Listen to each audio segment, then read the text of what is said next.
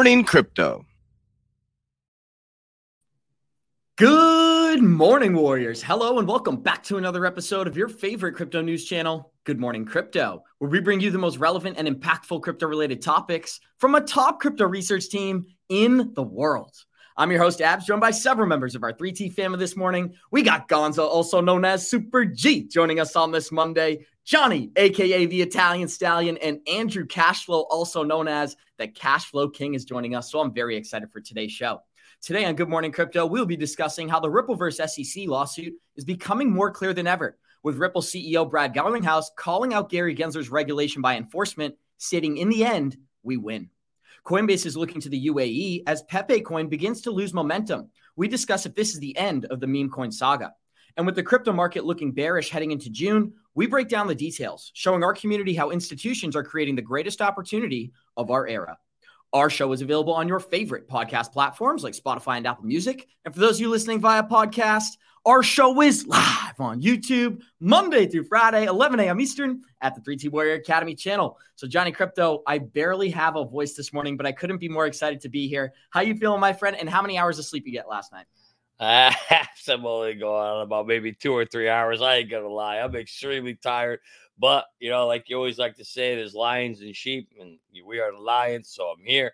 Um, and yeah, my voice is kind of on the edge too. But let me just say, like I always do, good morning to all the war maniacs. Love you guys, appreciate you guys. A little tired, but I do the best I can. And uh, also say good morning there to Andrew and Gonzo. Great to see you guys. Gonzo, always great to see you. And it was obviously exciting being together this weekend. What do you think was the best part of this weekend for yourself, and how are you feeling today?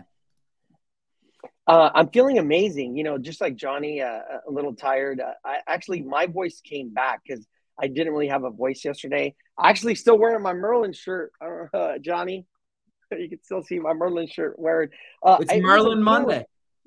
Yeah, Merlin Monday, right? And so, uh, yeah, it was. There were so many awesome parts. Like obviously, first and foremost, is spending time with the team and getting to, to be with you guys, being with Coach AV, Jeremy, Jackie, B, everybody um, you know, I got to spend a little more time talking to coach and then B this time.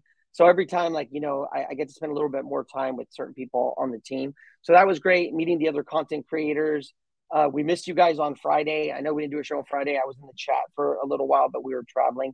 Um, and then I got to do Sin City Crypto. So that was cool. Seeing how somebody does like an in person uh, show and kind of like how BitBoy does, how the Sin City guys do it. That that was really awesome. Got to sign their wall. Uh, I got a little nervous at the end when they asked about like my info because you know we have the Good Morning Crypto Twitter and then we have my Twitter and I, you know I wasn't sure in my head which one I was going to give out. So then I said I think, and then Dave called me out. He's like, "You think you have Twitter, bro?" And I was like, "I have Twitter," but it, it was hella funny, right? Uh, but but but it was cool. But yeah, just spending time meeting all the other content creators. You guys got a bunch of pictures with, with people. We'll talk about that. But I mean, it was really awesome um, I, I, think we're going to be able to cash in on bringing some new guests that we met that are part of the XRP space. Uh, I, I, won't steal the thunder, but uh, yeah, man. But it was awesome just getting to see you guys and spending time together. Absolutely, Gonzo. And it was so cool seeing you collaborate with Sin City Crypto. We're going to have them back on Good Morning Crypto soon enough. But Andrew Cashflow, how you feeling, this friend? Obviously, it's the nighttime in the Netherlands. So good night. And how you feeling?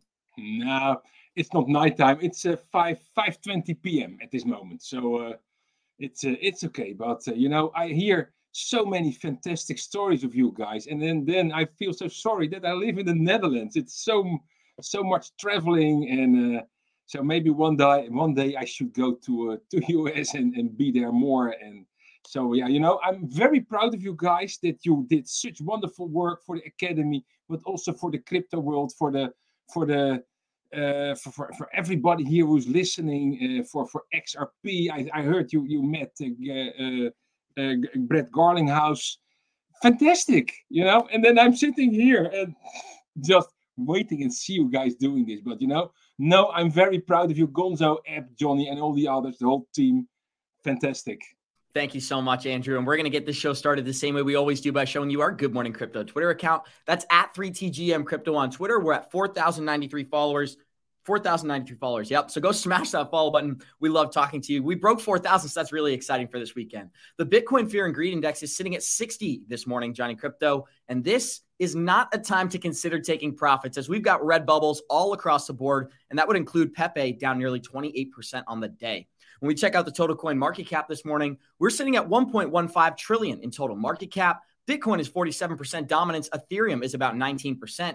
We've got Bitcoin sitting at 27,900, Ethereum 1870, XRP is 43 cents, down 6% on the seven day. We've got some exciting news to share regardless. And that's where we're going to stop on the total coin market cap this morning. Johnny, before I kick it to you, my friend, we're showing the video that everybody is tuning in for right now as Brad Garlinghouse made some groundbreaking statements at XRP Las Vegas. And we're going to bring them to you here. Here you go. I appreciate your thanking me, but I'm here to thank you for all that you have done to support this effort. Truly, it does take an army and this army has been incredible and supportive.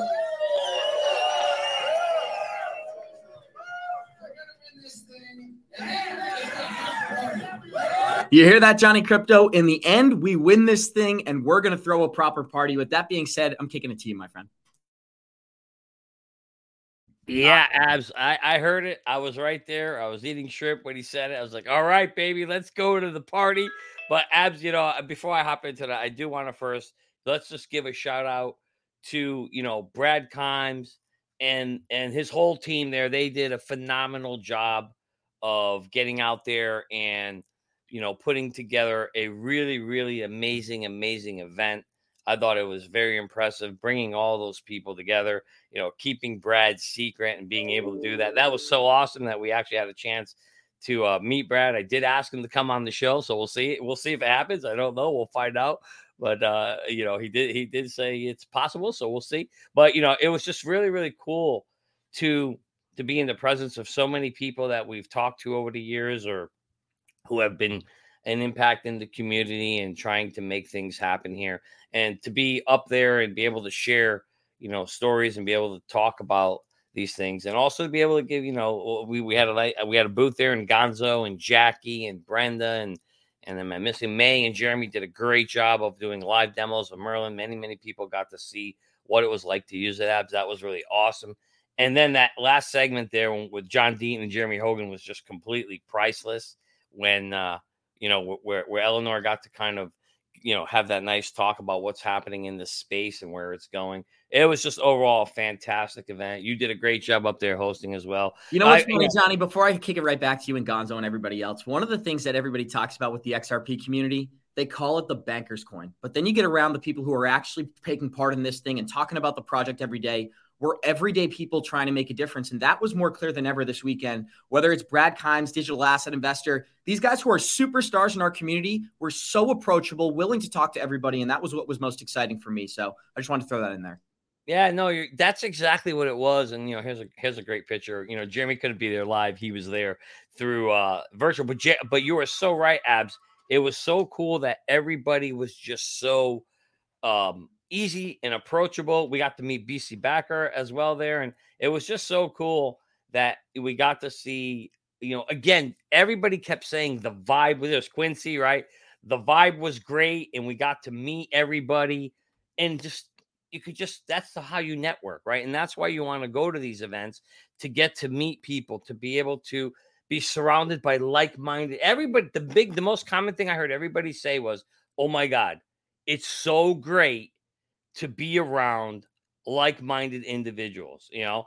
And they were all talking about something that that I know our chat group talks about here, so I want to bring this up. They were all saying like, Johnny, when I talk to people, everybody, friends and families, they think I'm a nut job. They think I'm crazy. You know, they, they can't, you know, they're like, why are you in crypto? That's it's a scam, it's a Ponzi scheme. And um, and the reality is, Abs, I told them, you know what? 95% of the people you talk to right now if you tell me you're in crypto, they're all to think you're crazy. And it's okay. It's normal. That's about right. Happens to me too. It happens to all of us. Uh, just we're just so early and, and the time, not everybody's ready yet for this thing to take off. But when it does, those people who thought you were crazy are going to think you're a genius. So I told everybody, stick in there, hang tight. Uh, for all you guys that are out there, love you guys. Appreciate you guys for coming out. It was awesome to be able to shake your hands and hear your stories and take pictures with you guys. So thank you. And again, just a last shout out to Brad and team. That was just an awesome job. I'm already looking forward to XRP 2024, Abs. Absolutely. And I know it's going to be taking place. Gonzo, I wanted to get some quick thoughts from you before we dive into our first article. What do you have on your mind, my friend? Yeah, just the the, the Brad story was hilarious because like me and Jeremy were like outside and we are all trying to go to dinner. We're going to meet JV, but we all have to get there at the same time. And we're like texting Johnny, right? Like, hey, Johnny, are you coming? We're asking him questions. And in typical like Johnny fashion, the response is the photo with him and Brad Garlinghouse. And Jeremy's like, is that? He's like, Gonzo, look at this. Who, who is that? Is that? Is that? There it is. I look at him like, oh shit, that's Brad Garlinghouse. I'm like, he's with Brad Garlinghouse. I'm like, he's not coming to dinner, nope. dude. He's with Brad Garlinghouse. and so, you know, we were delayed. So it was just hilarious how it went down. But yeah, you're right. Like, the, I think that was the biggest thing that I learned. Like, uh, you know, meeting all the other content creators, they're all just normal people, just like us, trying to build a community, trying to build something. Uh, it was interesting seeing like who who has a regular job, like you know, Johnny and I have regular jobs and stuff, and and, and even people that I thought did this full time actually, you know, have jobs. I'm not going to give them up on who they are, but they actually have jobs, like they work at night and stuff, and they're all trying to build something. So it's really nice that we're all kind of uh, this is our community, but we're all kind of part of a bigger community, like what Johnny's talking about. That you know, whether it's XRP or it's just crypto, you know, we're a very very uh, small percentage of the population. So it's very nice when we're able to like kind of support each other because that's what we should be doing, right? We should be supporting each other um, because you know I think at the end of the day we're all trying to change our lives and we're all trying to change the lives of our families and our community members, right? And so yeah, uh, definitely it was an awesome event, and you know can't wait for next year. And that's a perfect transition into our first article, guys. But before we do that, we got 290 live listeners joining us. Show us some love, smash that like button, and check out this breaking news out of Ripple. Because not only is Brad Garlinghouse being more confident than ever, he's calling out the BS taking place at the SEC. And he's even claiming that Gary Gensler shifted his narrative once he got into office. So Ripple will have spent over $200 million by the time this legal battle with the Securities and Exchange Commission is over, said CEO Brad Garlinghouse. The SEC is accusing Ripple, Brad Garlinghouse, and co founder Chris Larsen of breaching U.S. securities laws by selling XRP without first registering with the SEC. Well, Johnny, believe it or not, that's not the most interesting quote from this article, as Brad Garlinghouse was taking direct shots at SEC Chairman Gary Gensler here. You, uh, Garlinghouse said that Chairman Gary Gensler and other SEC officials have made statements in the past that contradict the regulatory belief that XRP is a security. You have a video footage of Chair Gensler uh, as a professor at MIT, saying 75% of these digital assets are already commodities. And now he's saying they're all securities because he's the head of the SEC and he's seeking power. He's putting power ahead of sound policy to grow the economy in the United States. And what's really interesting to me, Johnny, is not only did he say we're going to win in the end, he's getting bold with these claims against Gary Gensler. So let's start there. What's it mean to you? Yeah, you're right, Abs. First of all, let's answer the most important question here. People keep asking how how tall is Brad Gardner? Let me tell you something, guys. That guy's a monster. He is tall. I mean, you saw the picture standing next to Abs. He towered over Abs too. He's got to be at least like six ten. No, I'm just kidding. He's not that old. He's really big. I give him a know. solid six two. Solid yeah, six two. Okay, I'm small guy, so like six two is like six ten. But yeah, he's really he's really really tall. So that's question number one. But in terms of the this abs, you're absolutely right. I think we even played the segment where Gary was talking about you know how much like everything's a not a security, it's all a commodity. And then he did a complete, completely 180, right? Completely flipped, and now everything's a security and not a not a commodity. And you know what sucks when you're when you're the chair? It sucks with this video of you saying the opposite. However, unfortunately, nobody's really pulling it up and talking about it.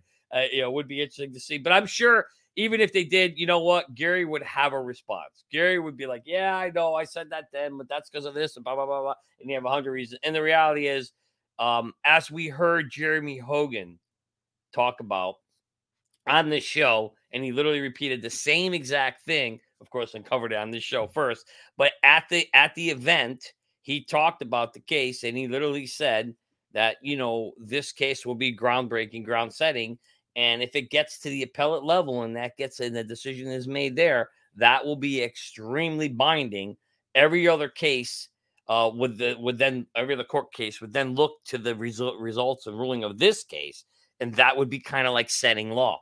And so, if Ripple wins this case and it wins at the appellate level, forget about it. It's game over. We're gonna have clarity, and and it won't matter what Gary said before, what Gary thinks now there's a really, really, really powerful ruling, you know, that, that this could have if we end up getting it, not at Judge Torres's level, but at the next level up. Um, and there was another thing we learned, Abs. I don't know if we're going to talk about now, but well, uh, yeah, all right, so I'll say it right now. So if you remember, um, when we talked to John Deaton, we got to talk to him. He literally said that you know you hear a lot of the well, when's this going to end? When it's going to end? But he made a very good point that this case will most likely end, worst case scenario, sometime in the September timeframe. And the key reason why he said that was I didn't know this. I don't know if anybody legal out there, but if you take a certain time period to make a decision, abs, that and you exceed, I think it's a six month, you get reported you actually, as a judge, you get reported to Congress, and then you have to go in front of them and explain why. And that's kind of like you know the dunce cap you get put on. It's a really bad thing. If that happens to you, you're probably never going to make it to an appellate level. So the good news for all the war maniacs, or I should say the XRPR maniacs, is it looks like most likely we're going to get worst case scenario. Now you know me, I love to know worst case. Probably sometime within September we should have a ruling, and he said it could be anywhere between now and September. But at least we all know now Judge Torres is going to have to go on the hot stand if she don't make a decision by the end of September. Johnny, another thing that we got from the conversation between John Deaton and Jeremy Hogan was the fact that the SEC is doing something they've never done before. They're claiming all sales from beginning. Future, mm. and current sales yes. are operating as securities. And that's why they're going to lose this lawsuit. It's impossible to prove the fourth prong of the Howey test when you make a statement like that. But I want to kick it to Gonzo. What was most important to you, and what did you learn from the Jeremy Hogan, John Deaton? Was there anything that opened your eyes about this project? Well, like Johnny said, uh, you know, Jeremy doubled down on his quote when he had said this on, on this show, and then I kind of repeated it on Friday when they talked about like, okay, if Ripple wins, the SEC is going to appeal it, and I had brought up, well, Jeremy had said that, and he doubled down at the conference saying that if they lose, he doesn't believe that the SEC will appeal it because then it goes to the appellate court. And like Johnny says, then it becomes law, right? Even if they lose the case, what happens is, and I'm not an attorney, but that's the way it was explained to us, is that the other companies have to do their own fight and they can refer back to the ruling, but it's not law. It doesn't become law until it goes to the appellate court and then they rule on it. So Jeremy's doubling down saying that they're not going to risk that. Now, John Deaton's response to that was, yeah, he agrees that's very logical. But when you look at the case in totality, they haven't been logical at all, right? Gary Gensler has not been logical at all. So there's kind of two sides of that conversation that, yes, when you look at it logically speaking, they would not risk, you know, an appellate court ruling against them and turning it into a law so they can't go after the other projects.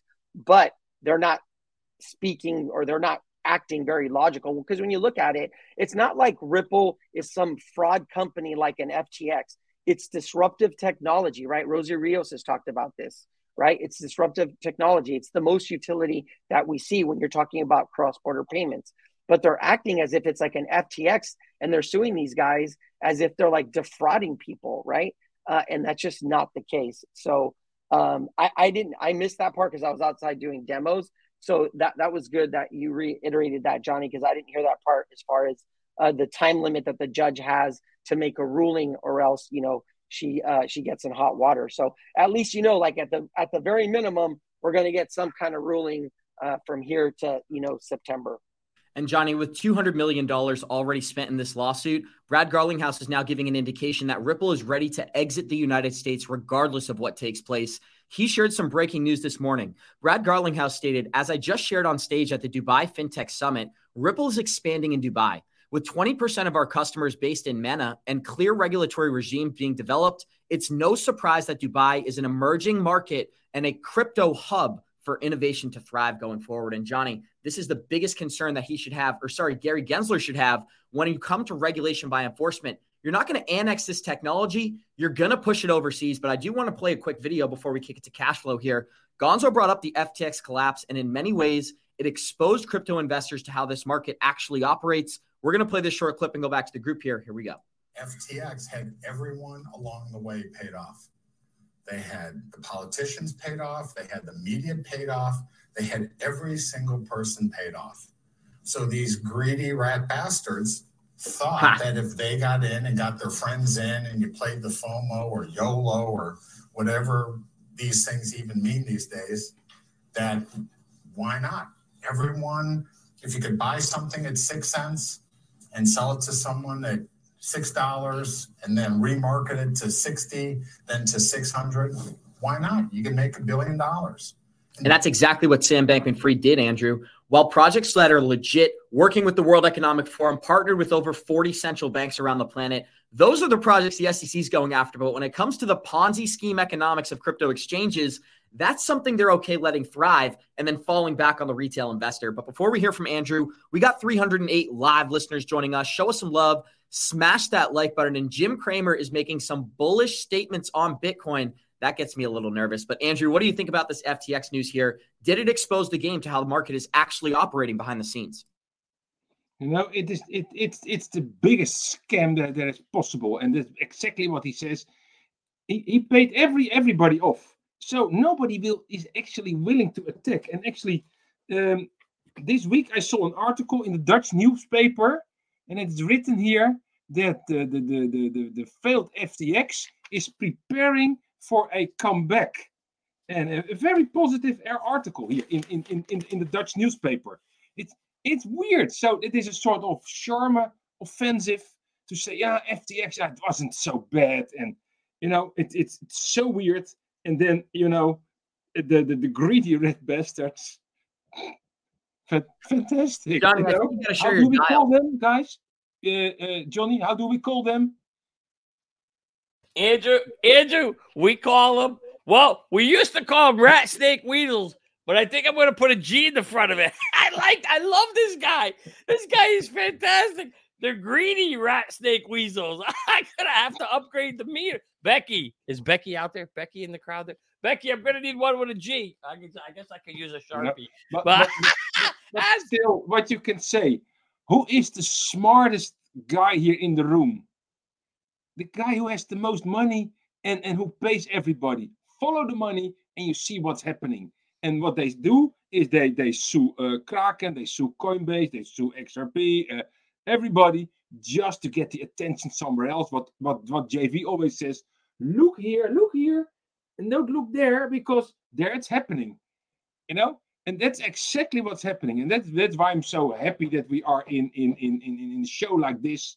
We just look at the other side of the news. And you know, I think I think we are part with our community, part of a great show, and we make it visible. Absolutely. And Johnny, I want to get a quick thought on this as well. We're allowing coins and projects like Pepe to thrive. This is a coin that started off at a $0 market cap on April 18th.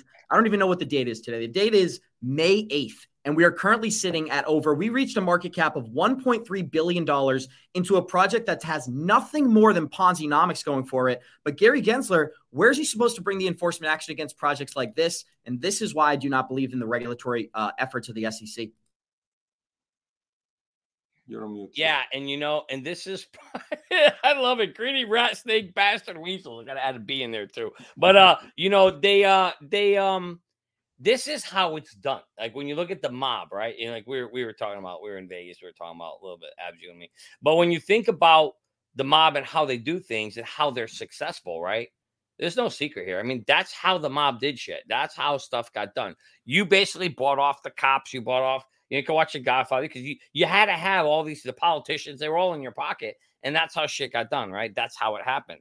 No surprise here to learn later that you know good old Sam had literally all those guys in his pocket, and that's why he was able to be able to pull off the scheme as long as he did. And why weren't they abs? Weren't they calling him the next JP Morgan? Like they were, yeah. they were calling him all these. Oh, you're the best thing since sliced bread. Yeah, I guess if you pay, I guess if you were paid, everybody to say great things about you, people are going to say great things about you, right? And that's obviously what happened there. And and so sure enough, when the when the cards came tumbling down, the interesting thing now to see is you know what happens to him and how does this whole thing how does this whole thing play out but you are right you know when you think of things like pepe now people are going to lose their shirt i was reading last night in the airport, I think it's down 50% already. I mean, there's no question. Like, listen. And Johnny, let me tell you this. This is what we brought up on our channel throughout the entire Pepe saga. Number one, people are telling you that they're making millions of dollars. They can't sell into the liquidity pools. There's not enough liquidity to take profit on these tokens. So the tokenomics set so that it goes up over time, but nobody's cashing out into real assets. That's the first thing. The second thing is the only people who profit on these things are the guys who get in early. And the top three accounts for Pepe alone made over $14 million since inception. So you're saying, where is this money going? It's being slowly drained from the project until they finally pull the plug. And I think that's what we could be witnessing here. What do you think, Gonzo?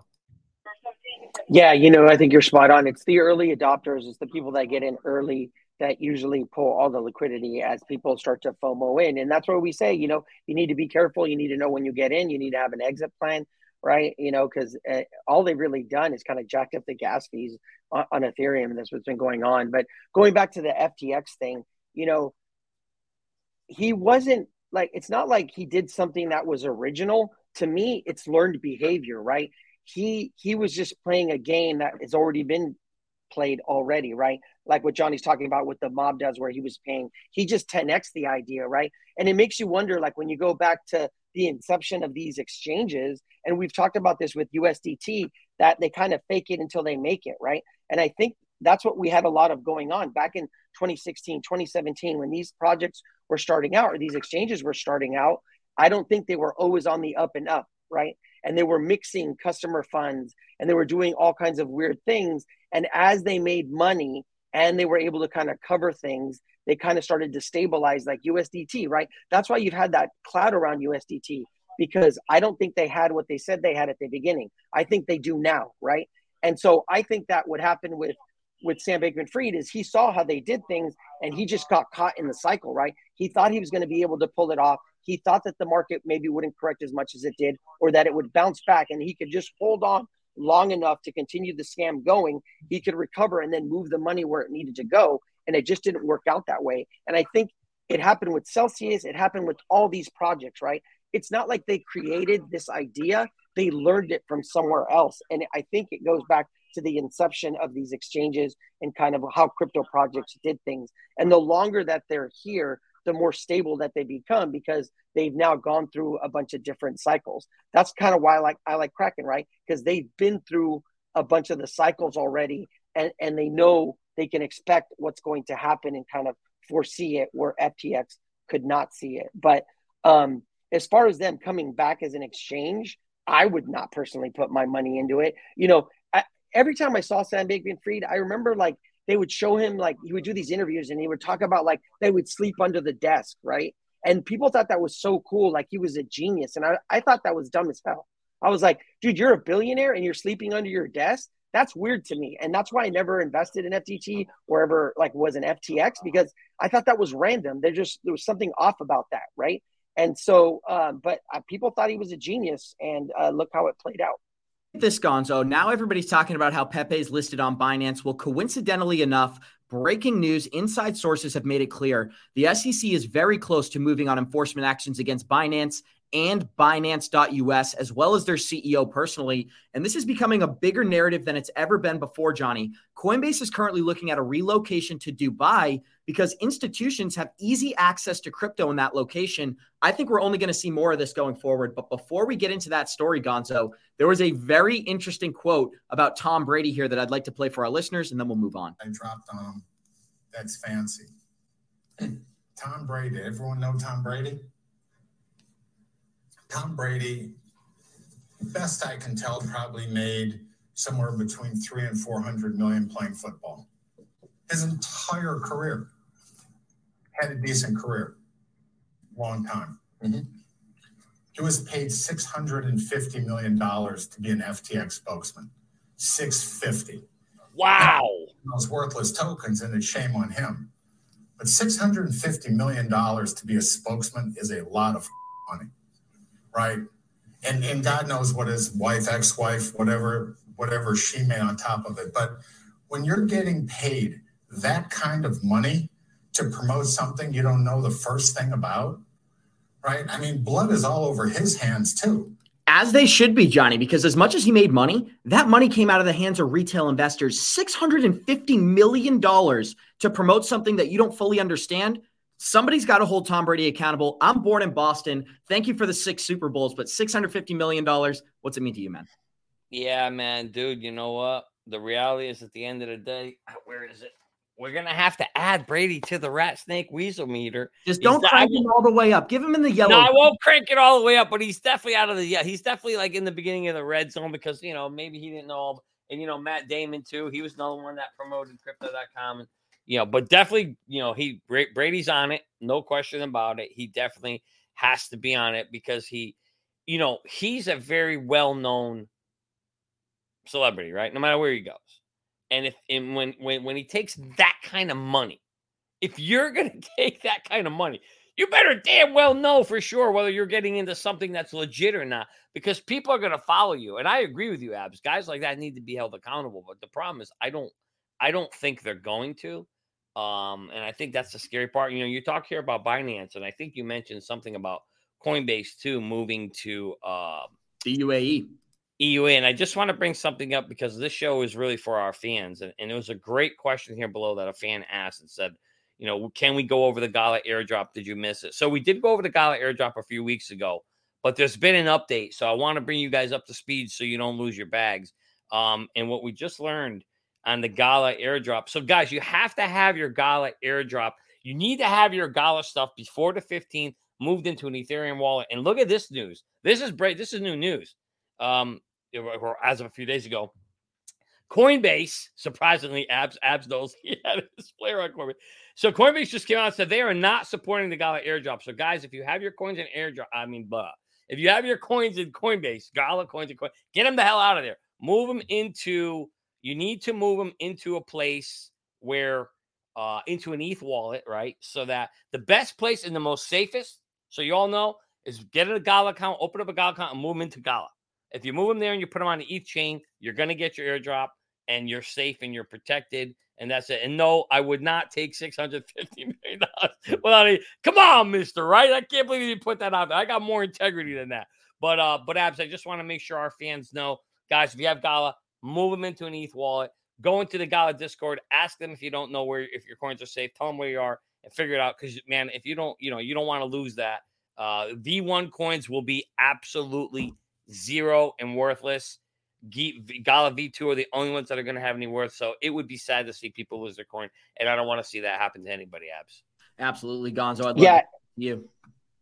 Uh, yeah, I was just going to say, yeah, it, you know, and just not to confuse people, but it, it's not an airdrop, right? The, the, they're upgrading the, the token, right? And so it automatically happens when it's an Ethereum wallet. The reason Coinbase is having an issue with it is because when they're like kind of um, their regulatory attorneys look it over, they don't know if they're going to list the version two. They're actually looking at it as it's two separate tokens. And that's why you're seeing that, right? And it's not that it's two separate tokens. That's just the way that Coinbase is dealing with it, just because the V2, the new version of Gala, will have different properties. And so they want to make sure that it doesn't like meet the security definition. And so that's why they're not going to, they don't know if they're going to list it yet. And that's why you need to get it off of Coinbase because V1 will be dead. And if they don't list V2, then you have no way to do that to have that one for one exchange. And so, like, yeah, Johnny's right. You could transfer it to Atomic Wallet. Gala has their own wallet. Um, you know, if you have questions, you could always reach out to us or DM us. Um, you know, we, we can help you out. But it's just a switch. It's not an actual airdrop of, a token. That's really good to know. We got 356 live listeners joining us. Show us some love. Smash that like button. And there's a lot of news that we could get into today. We're going to talk about Brad Garlinghouse. We're going to talk about Coinbase. But the big thing that everyone is talking about is actually Bitcoin gas fees being insanely high. And I know Gonzo did some really good research on this. So, Gonzo, I'd love to kick it to you to start with. There was a new update provided where meme coins are going live on Bitcoin's Layer 1 Due to the emergence of ordinals, over 450,000 transactions are now stuck or pending on the Bitcoin blockchain. As fees have surged to new highs, it now costs an average of $19 per Bitcoin transaction, but many exchanges are charging over $60 to process that native transaction. So, of course, they got to take a little off the top, just like the mob, like Johnny Krypto said. But Gonzo, why don't you explain what's going on here? Yeah, so it, this also ties back to why uh, Binance over the weekend kind of paused the withdrawals for Bitcoin is because basically it's like Ethereum. It's like the gas fees got too high. And what you had is you had these ordinals, right, where they're able to kind of take the single digit of a Bitcoin, which is a Satoshi, and they're able to create, they created, it started off with the ordinals and the NFTs, and then somebody kind of went up that and turned it into what's called a BRC20 kind of like ERC20, where we have meme coins, right? They're tokens on the Ethereum network. BRC20 are tokens that are created on the Bitcoin network, right? And so what's happening is uh, you're getting congestion, and that's why the transaction fees are high, right?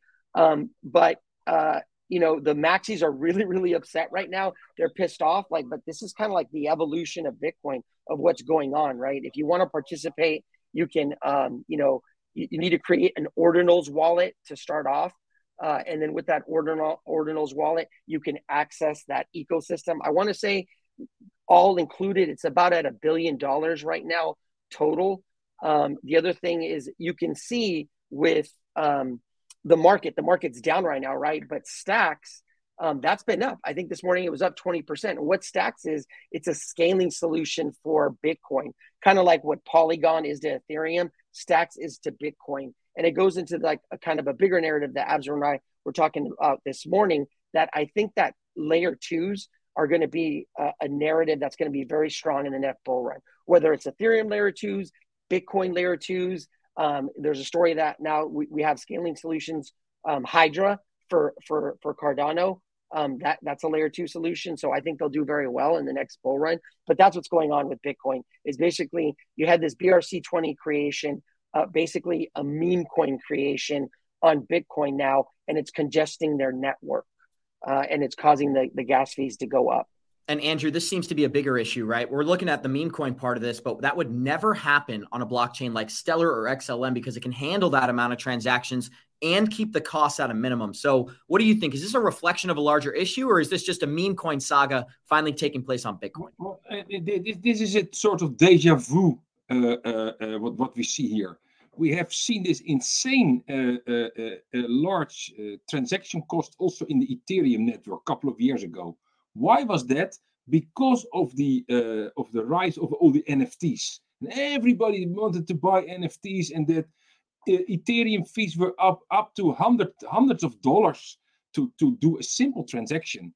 And and you know, and this is yeah, this is the, the, the world we live in. However, what I want to say to to the to the people, uh, if you have an exit plan and you are planning to sell a, a, part of your Bitcoin, for example, or other coins, always make sure you have a portion of your coins, not everything in your wallet, but also a portion of your coins on an exchange. And mm, mm, take a, take a big exchange preferably. And then also put your limit orders already in there. Why? Because the orders will go through, but it is a sad story. If you say, okay, I have my, my, my coins in my wallet, then you have to transfer it because you say, okay, I want to take a profit. And then it's not possible and then, if it is possible, you first have to pay $100 on transaction costs to take maybe a, a, a, a couple of hundred dollars in profit. I mean, think, you know, and this is a perfect example. This is what's happening when it is busy on the network and we ain't seen nothing yet. You know, and there will be much more busyness on the on the network in, in the near future, especially when we uh, when we go into the bull run, because I think the bull is not even there. Not we are not close to the bull at the moment. This is just all hype and and and, and that kind of stuff. Yeah. Johnny Krypto, Andrew just brought it up. He says the bull run is not here yet. Let's talk about the conversation we had privately with Blockchain Backer because he said we are allowed to share this information. He talks about it often on his channel. But guys, we got 345 live listeners joining us. Support our channel, smash that like button, let the algorithm pump this out to as many crypto holders as possible. And Johnny, what I really wanted to focus on is the Bitcoin price action that he highlighted could come in during 2025.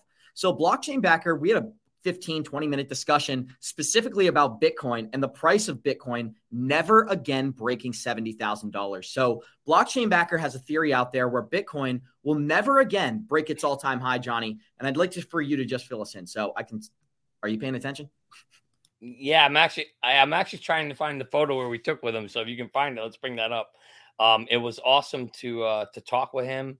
Uh, he was the one guy, in my opinion, that when you look back was was spot on with calling the top. He nailed it. Everybody else, you know, said he was crazy selling, but he stuck to his gun. He had an exit plan, and he stuck to his exit plan. Kudos to him. And uh, to be honest with you, Abs, like I really want to have this discussion. If we can get him on the show, we're going to try to bring him to you guys to have a great discussion. We did have one, but yeah, his thinking was that hey, you know, and he went into deep, and I don't want to steal his thunder because I really like to save it for the show. But but he does share it on his YouTube, so we're not yeah. like sharing anything private. He did say that what he believes is that really the bull runs are driven not so much by the Bitcoin halvings, but more so by the the break. Uh, what do you call them? The Dow uh, Jones Industrial. The Dow Jones breakthroughs when you bust through a. Uh, I forgot what he called the actual term, but when you get a breakout, that's so when you get a breakout I think it was after two weeks after the breakout, and I, you know, I don't, I'm just paraphrasing, like I don't remember the exact, but there's a certain time frame, and boom, you see it. You see it happen every Let time. me explain it much better. So over the past three or four bull markets, we've seen an extension of the time it takes for the price to move after the Bitcoin halving. So if you go to 2013, it was 50 days after the Bitcoin halving, we got a massive price pump. If you go to 2017, it happened about 115 days after. If you go to 2020, it took almost 235 days for us to get that pump. And now we're anticipating another halving in 2024. So if we do get another doubling of time, it could be all the way until the end of 2025 before we see some price appreciation from the Bitcoin halving. I'm sure Gonzo has a take, so I'd love to kick it to you, Gonzo. What are you thinking? Yeah, you know, everybody has their theories, and my take is this: is that until we break away from the four-year cycles, then that's what I'm going to go on. Um, if you follow Raoul Paul, Raoul Paul talks about the liquidity cycles and how, like, the M2 money supply and how it, it just happens to match up with the Bitcoin cycle, but really that's what drives the bull run is liquidity. And and I, I tend to kind of lean that way, right? Because he is a macro guy. But when you look at the, the data and the charts and, and you've seen kind of like like what would happen in July, right? I'm sorry, in January when we had that run, what was happening?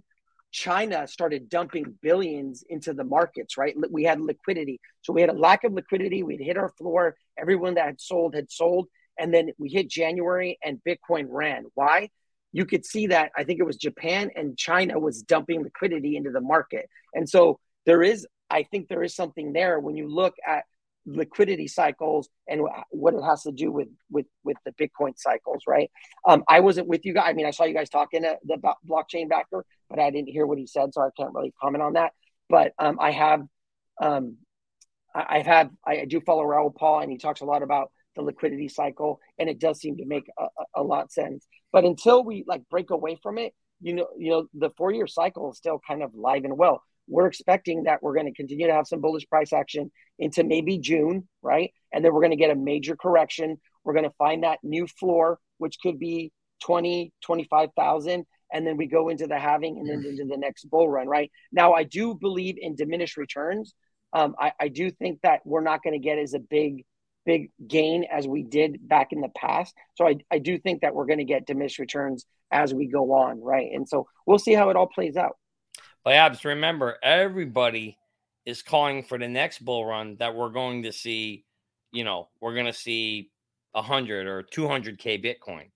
And so what was interesting there was he is one of the few right now, and everybody's calling him nut job, just like they did when he sold at 55, and he was pretty much right, right, or near the top and and so the same thing's kind of happening right now. There he is. The same thing's kind of happening right now, where he's saying we're not going to get a new high there. But what was kind of reassuring was he did say while he doesn't think Bitcoin is going to break through and set an all-time high, he certainly thought there would be a ton of room for the altcoins to run.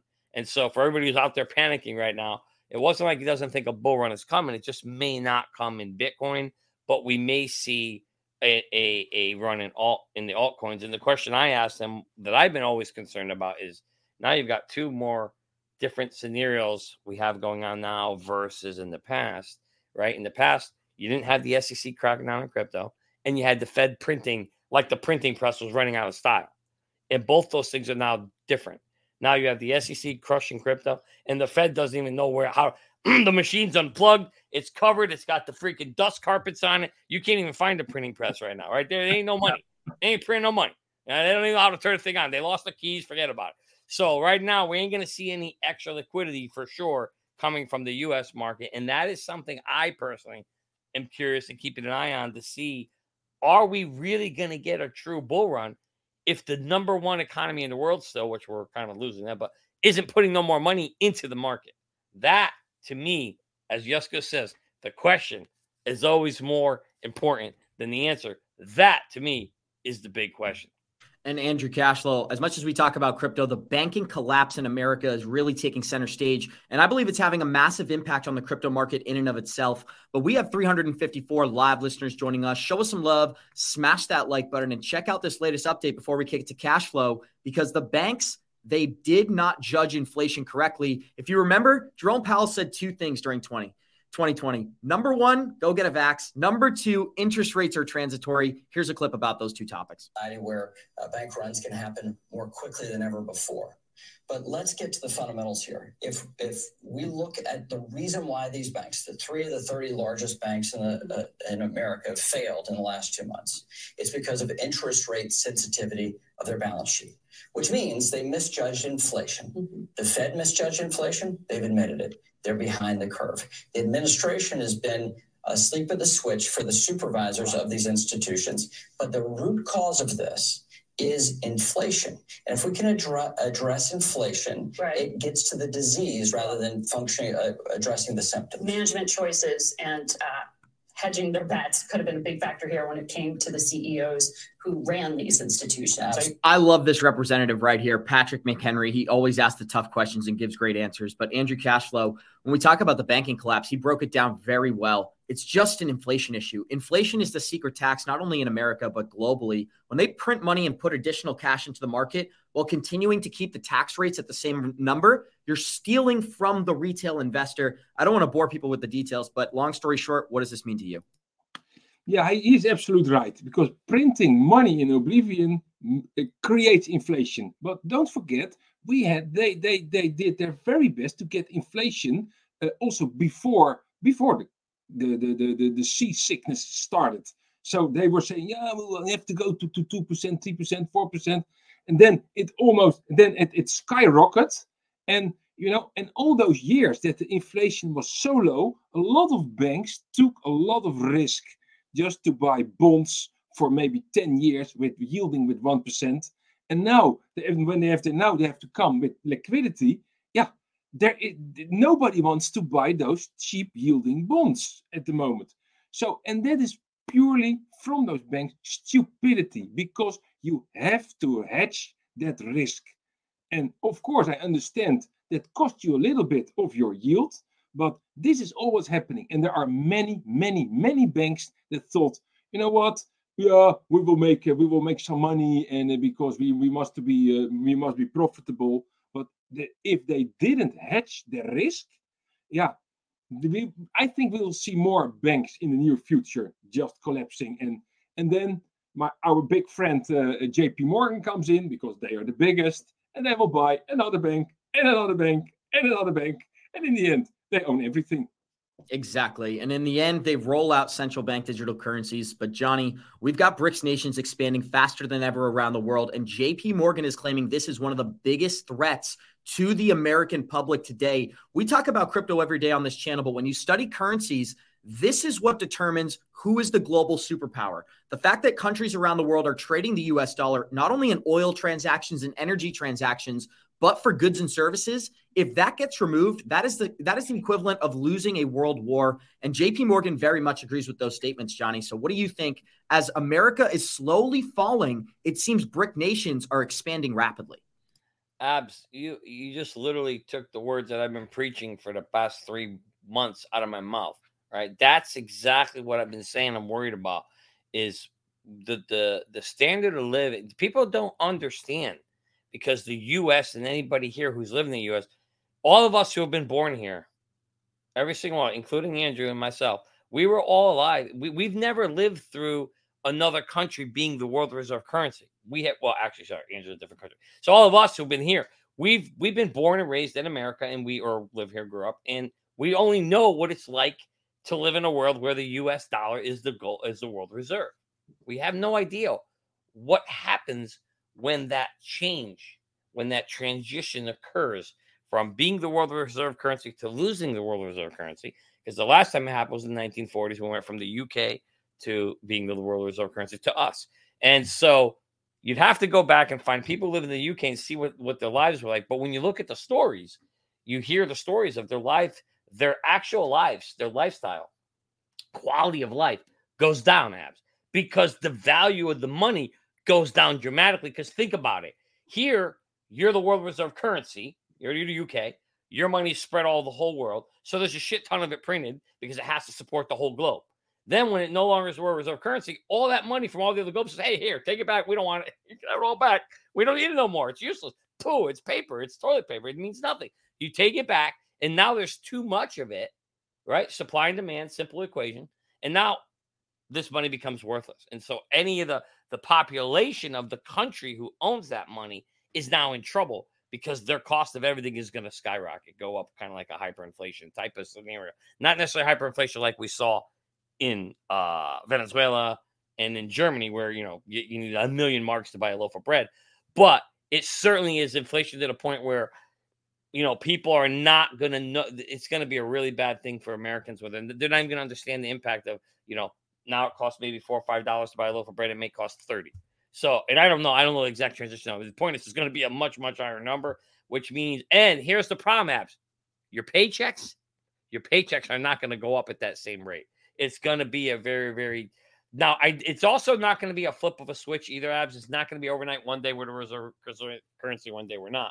It'll be a, a slow transition, painful transition, but it's going to be like, hey, you know, maybe within the next three, with whenever that transition occurs over a period of two, three years, my guess is you'll see prices of things just kind of going up pretty quickly because of the fact that there's just too much currency. It's all being dumped right now as we speak, Abs. I think you had the statistics on the show. What was it? 50% of people, 50% of the countries now are dumping, or there's only 55% of the US currency in float and went from 70 to 50. Yep. So the countries already dumped 20% of that money already out of their hands. And that's why you're seeing inflation happen. And, and, and you, know what? The, the good the good news is when you have a mortgage, perfect. True. Because if you have a mortgage, the amount of money will be worthless. So you can easily pay back your, your, your mortgage. And that's why we also say hold some gold and silver because that goes up in price. Yes. And then maybe with several coins, you pay the rest of your mortgage off. Bingo. Andrew, thank you for that. Bingo. And that's why that's the argument I always have with my brother, with my with my buddy here, Abs, is the reason why I love gold and silver. Not so much because it's you know it's gonna skyrocket and take off and has the highest return, but in a situation where this type of inflation is coming, and especially a switch from world reserve currency, that's how you preserve your capital because gold will then skyrocket or will go up higher more than you're ever going to see it go up now when it's no longer valued in dollars. The price of it is going to go dramatically higher to the point where what you said, if you have a fixed debt and you have gold that's going up, you can then take those profits and pay off that fixed debt and at least eliminate that debt. So that's certainly something that that I'm I'm going to be trying to do. And again, I'm not a financial advisor. None of you should do this at all. You should talk to a financial advisor. You should do your own research and find out what's the best solution for you. But for me, Andrew, absolutely love precious metals. And more importantly, you know, real estate too, right? You want to diversify. You want to have real assets and not paper dollars. That's that's to me is the is the key to surviving the next transition. If you were to ask my personal opinion, I'm not financial wise. Thank you so much, Johnny. And we're going to play this video of Brad Garlinghouse. This is brand new. I believe this tweet is five ten minutes old. So this is some breaking news. We haven't watched this video yet. So this is some great stuff. We're going to play it here. Here we go. I'm kidding. All right. So, look, uh, we were talking about this a little bit earlier. I find it as a, a U.S. a company that started in the United States and as someone who's a U.S. citizen, it's sad. Like I have sadness about this. The U- U.S. is getting past not just a little bit, but by a lot. And you know, but the tough thing about this is you have a, a country that I think has put politics ahead of policy, and you know that's not a good decision if you're trying to invest in the economy you're seeing you know, certainly here in the UAE with VARA, the visual asset, or sorry, excuse me, virtual asset regulatory authority. Certainly, what's happened recently in Europe with MiCA. Uh, the United States is definitely stuck, and you know, Ripple, the, the the case with the SEC, we will spend. The first time I've shared this publicly, by the time it's said and done, we will have spent two hundred million dollars defending ourselves against a lawsuit, which from its very beginning, people were like, this doesn't make a lot of sense. Real quick comment here, Johnny. Although he's spending $200 million, can you believe that's less than one third of what FTX paid Tom Brady? I'm going to play the end of this clip and go to you guys. Here we go. You have video footage of the chair of the SEC as a professor at MIT saying 75% of these digital assets are commodities and now he says they're all securities because he's the head of the SEC and he's seeking power and he's putting power ahead of sound policy to grow an economy in the United States. Blockchain technologies are being invested in, pursued, and the entrepreneurship outside the United States. And one of the first pieces of advice I give entrepreneurs when they come and ask me, hey, I'm getting something started, I'll say, if I were you, I would not start in the United States. Wow. I think there's a lot of US based companies and even US public companies that would agree with that. Wow. And Jeremy Hogan shared similar statements when we interviewed him on our show, Johnny. Remember, he said in 2020, there was a lot of crypto exchanges and companies coming to him saying, How can we operate in the United States? Here we are in 2023, and those companies, they're not approaching him, but even when they do, he says go somewhere else. You're much safer option. So, Gonzo, I'd love to start with you before we hear from Johnny and Andrew. What stuck out to you most about this clip, and why do you think Gary Gensler is being called out publicly right now? I mean, they're in a lawsuit. Is it really a smart move to be publicly criticizing him every chance they get? I think it is because it's the only way we're going to get any type of change. So, you know, uh, even a small channel like ourselves, anytime that we can tweet, that we can show videos, that that we can kind of show that narrative of what he's doing is going to help. Because if you see what's happening in Congress, um, we're starting to see a shift, right? Whereas before it was maybe one or two, now we're getting three or four. Now it seems like it might be splitting between like left and right, and then maybe somewhere in the in the middle. But that's really what we need to do because the most shocking, not shocking, but the the the most impactful thing that I saw him say that wasn't the two hundred million dollars that they're going to spend total in the lawsuit. Is that when people come up to him and say, "Hey, I have this idea. I want to start this business," he tells them to go outside the U.S. because they're going to listen to him because they're a successful company. And if he's saying, "Hey, just do it outside of the US, then they're going to follow that, right? And we're already seeing that with with the regulation, right? Like you mentioned MiCA, and it's not rocket science, right? Like it's just basic definitions. It gives them a guideline so that these companies can because most of these companies are not FTX. They're not out there to defraud people, right? They don't want to cross the SEC. They want to do things the right way, right? And so they just need to know what the rules are so they can follow those rules but they continuously keep changing the rules, right? Uh, like you saw it with Coinbase, to where you know they, they're a publicly traded company. Like the SEC, in order to let allow them to go public, saw what their business model was, right? They saw the staking, they saw all the things that they wanted to do. It hasn't changed, and all of a sudden now it's a problem. That's an issue, right? You can't run, uh, you can't have um, this thing grow when you're going to have different people come in every few years and then have a different mindset about it, right? Where they're saying it's a commodity, or and then all of a sudden they come in, it's a security, and then they come back and they change them out, and then maybe Hester Peirce becomes commissioner, and everything's a commodity, and then four years down the road, who else is going to come in and then maybe even be worse than Gary Gensler? It's really up to Congress to now pass these laws to create these definitions like they did in Europe so that everybody knows what the rules are and they can just follow them so that this thing can grow the way it needs to grow, right? And it's still not too late, right? They, they could still, like Coach likes to say, they can still get their shit together and pass legislation and reel in Gary Gensler. Um, it, it's not too late, but at some point, we're going to hit that tipping point to where it, it doesn't matter what they do, all the companies will have left, right? And the yep. innovation will have started in other countries. Exactly. And that's one of our biggest concerns, right? It's not the fact that we're worried this technology is getting shut down. The profit's going to go to the UAE, the profit is going to China, the profit is going to France and other European nations that are adopting this technology. Johnny, we're extremely short on time. I'm going to play 10 seconds and then give me a response. This is what I thought was most important. From its very beginning, people were like, this, this doesn't make a lot of sense. You have video footage of the chair of the SEC as a professor at MIT saying 75% of these digital assets are commodities. And now he says they're all securities because he's the head of the SEC and he's seeking power and he's putting power ahead of sound policy. Get him, Brad. What does it mean to you, Johnny? Close us out here.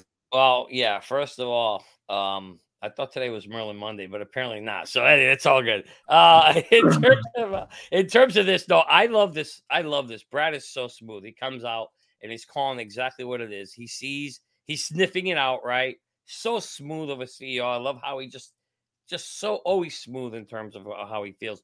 But he's right that in, in, in from that perspective and aspect, I know we don't have a lot of time here, so the closest I just want to say that I think calling them out and putting a little, you know, putting a little them uh, on the hot seat, um, because he they are pushing everything out, and we talked about this with John Deaton, and we said this isn't really Gary's problem. This ain't Gary's fault. This is Congress' fault. Congress needed to make the clear laws. The SEC is just supposed to enforce them. But without the laws, the SEC can run a little rampant, and that's what you're seeing happening here, Abs. Uh, I got Johnny. I think it's important. We can go over on today's episode. We got 365 live listeners joining us. Show us some love. Smash that like button. And this way, I don't get fired and the boss still loves me. Here's the smartest way to track your crypto. Have you gotten wrecked in the crypto market space or watched your crypto portfolio go all the way up and then all the way down without taking profits? If so, it's probably because you didn't have an exit plan. The good news is that doesn't need to happen anymore thanks to a new and innovative crypto tracker called Merlin. It's the smartest way to track your crypto. Merlin brings all your coins into one place so you can see all your assets across the different exchanges on one screen. You can see your total portfolio value and, more importantly, your daily gains, losses, and totals since inception. Merlin puts the power back in your hands so you no longer have to guess what your portfolio is doing on a daily or monthly basis. Most importantly, Merlin lets you create an exit plan and sends you notifications when your targets are reached so you no longer have to get wrecked in the marketplace. Go to merlincrypto.com. That's merlincrypto.com and sign up for our free 30 day trial and get on the wait list so you can receive an email when the product is launched. Don't miss out on this new and innovative app, Merlin. It's the smartest way to track your crypto. Guys, not only is it the smartest way to track your crypto, you get 30 days absolutely free. But, Johnny, now that we played the ad, let's get into the story that I wanted to close this episode out on. Coinbase is rapidly moving overseas, and it seems that they don't have another issue. They seems they don't have another solution to the issue they're dealing with with the SEC. Burla, one of the lead executives at Coinbase, highlighted that USDC deposits were $200 million alone, making up about 18% of Coinbase total revenue. Now, why is that important? According to the details provided, institutional trading revenue has grown 67% in the previous quarter, and pretty soon they could be sued for that exactly. So I just wanted to throw that in there. We're watching the US be put to the test when it comes to regulation, and it's specifically due to Coinbase. Coinbase is asking the SEC to respond to these allegations now, making them fill out forms in regards to crypto regulation. They're having 10 days. This article's from five days ago. They've got five days to respond here. Are you anticipating a response, Johnny? And if you do think they're going to respond, will it affect the XRP case? Are you talking about the SEC responding? Yeah. Yeah, I mean, we know that Coinbase could not get an answer out of this. Actually, this was talked about at the conference. Like these guys are waiting for an answer. Could you imagine that, Abs? You're trying to get the tr- you're trying to do things by the book. You're trying to say, "Hey, I want to follow the rules. I want to do this right." And you can't even get an answer from the agency that's supposed to be protecting. How are they supposed to protect citizens if they can't, if they're not answering the questions of the companies that are trying to serve the citizens? This is the problem. This is the problem is you are basically seeing Operation Choke Point at its maximum utility. They are squeezing the heck out of crypto everywhere, and they know that Coinbase is really one of the last pillars of it. If you think about it, Coin Abs, Coinbase got the blessing from the SEC to go public. How do you then come back after you gave a blessing to a company to go public, come back and say, "Oops, sorry, now we're going to sue you. What you you let us go public in the first place? I mean, it's just it's it's mind boggling. It's mind boggling. Maybe I don't understand it. Maybe it's just me. Maybe I'm misunderstanding how how the an IPO works versus I don't even know what the, what, what it's versus because it's crazy. It doesn't make any sense whatsoever. The agency gave you public uh, ability to go public. They knew what you did. You had to reveal your business strategy, your business model, what you do, and then you come back later and sue them. It makes no sense other than what we've been saying all along. There's another agenda. We all know it's called Operation Choke Point, and they're fulfilling it to the maximum. And let's pray. Everybody better hope and pray that Coinbase wins this or Coinbase fights it. Because if they don't, who the hell's going to fight? Who's going to stand up for crypto apps? Ripple's trying, and it cost them two hundred million dollars. And now they're going to they're going to fight it. Who? They're going to fight. I, I think he's going to fight it. Well, they're going to fight. They've already said they're going to fight. They're going to And then they're coming after Binance next. So you better pray. If if these three companies are smart, Ripple, Binance, and Coinbase need to get together. They need to find a way. You know, give give all the business to Europe, to Asia. It's fantastic. You know, you, For you guys, yeah. people make the money in the future. Yeah, yeah Andrew's got MiCA, dude. Andrew's got MiCA. MiCA. Yeah, we are Like, we are let's- safe in here. Let's move to the Netherlands with Andrew. Yeah, come, come to the Netherlands, the whole team. Andrew, send us some property. Where should we buy out there? We're Andrew, I would move to the Netherlands, but I like my freedom, so I'm going to stay over here in the United States. And Gonzo, I do want to get some thoughts from you real quick, just to close it out. It's been an amazing episode. We got 333 live listeners joining us. Show us some love, smash or tap that like button. But we know that Binance could be the next crypto exchange to be sued by the SEC. Here's my question If Binance is gone, crypto.com is insolvent, Coinbase is now in trouble. Who are we going to turn to? Uphold seems to be the only legitimate exchange left. Kraken's another great exchange out there that may survive this whole process. But what do you think's really going on here, Gonzo? But I mean, just keep that in mind too that Binance is a world exchange, right? So even if something happens in the US, maybe they shut down Binance US or they restrict Binance US, but Binance is going to be fine because they they're all over the world, right? And remember, they only have so much reach. It's in the US that they can control it, but you have the whole world, right? A lot of the people outside of the US uh, were the statistics that hold Bitcoin and hold crypto. A lot of them are, are, are outside of the US. So CZ is going to be fine. It's Coinbase that really has the big fight because they're inside of the US, right? They're a publicly traded company. But you can already see they're already making moves, right? They got their F series license for Bermuda. Now they're looking at Dubai. And really, that's where Coinbase is going to make money. If you remember, FTX, what, what they were about to do with everything that they were doing, all the scheming they were doing, it was one to get a federal bit license so they could be the only one. But the other things that they were about to get pr- approved on was to be the first US exchange to have derivatives in crypto. That's where the moneymaker is. And that's why Coinbase is moving offshore to do that because they make money, but they don't make a lot of money in the transaction fees, right? A lot of it is free now. Where they make their money is in derivatives. That's why FTX was chasing that golden goose and they got caught up. But um, yeah, Andrew, do you have any closing statements on this whole exchange saga? We've covered this for several months that Gary Gensler is going to regulate the crypto market by going after the on and off ramps. I know some people are bringing up DEXs and Zoom wallets. For the people who are familiar and, and deep in the crypto market, those are solutions. But when you talk about an everyday investor who's just looking for something simple, it's going to be too complicated for my 65 year old grandma to learn how to use a DEX, right? So, what do you think is really going on here? And if they regulate exchanges, is that really going to push crypto out of the United States? No, you know, it's inevitable. Uh, uh, uh, crypto will be there. It will come there. And you know, and and I, I was for years I was an engineer and an IT guy. You will find technological U-turn constructions to to provide everybody with crypto. Is it easy in the beginning? Absolutely not. But you know, but if it would be easy, everybody would do it. And that's why we are early and sometimes it's difficult. So I would say come to the academy, learn how to use crypto. We will find always a way to, to get your XRP, your Bitcoin. It, it doesn't care. You know, we, we together in the academy, we know so much about the whole crypto environment. We will help you always. And is it always easy? No. But if you are willing to learn and you are willing to put in the time to do it, you will you can set up a perfectly nice portfolio, safe for the future, and and and and make make some money there. So uh, that that's my two cents. Thank you, Andrew Cashflow. And it's like Brad Garlinghouse said this weekend. In the end, we win. But guys, we got 333 live listeners joining us. Thank you for being here on this Monday. Smash that like button on your way out of here. This Wednesday, we're going to be having Tony Edwards on the show. That's going to be an awesome episode, and we'll be talking about some XRP. We'll see you guys in 23 hours. And like we always say, Warriors, rise. Get your shit together, baby. Thank you for joining us. Woo! Let's go. Let's baby. go.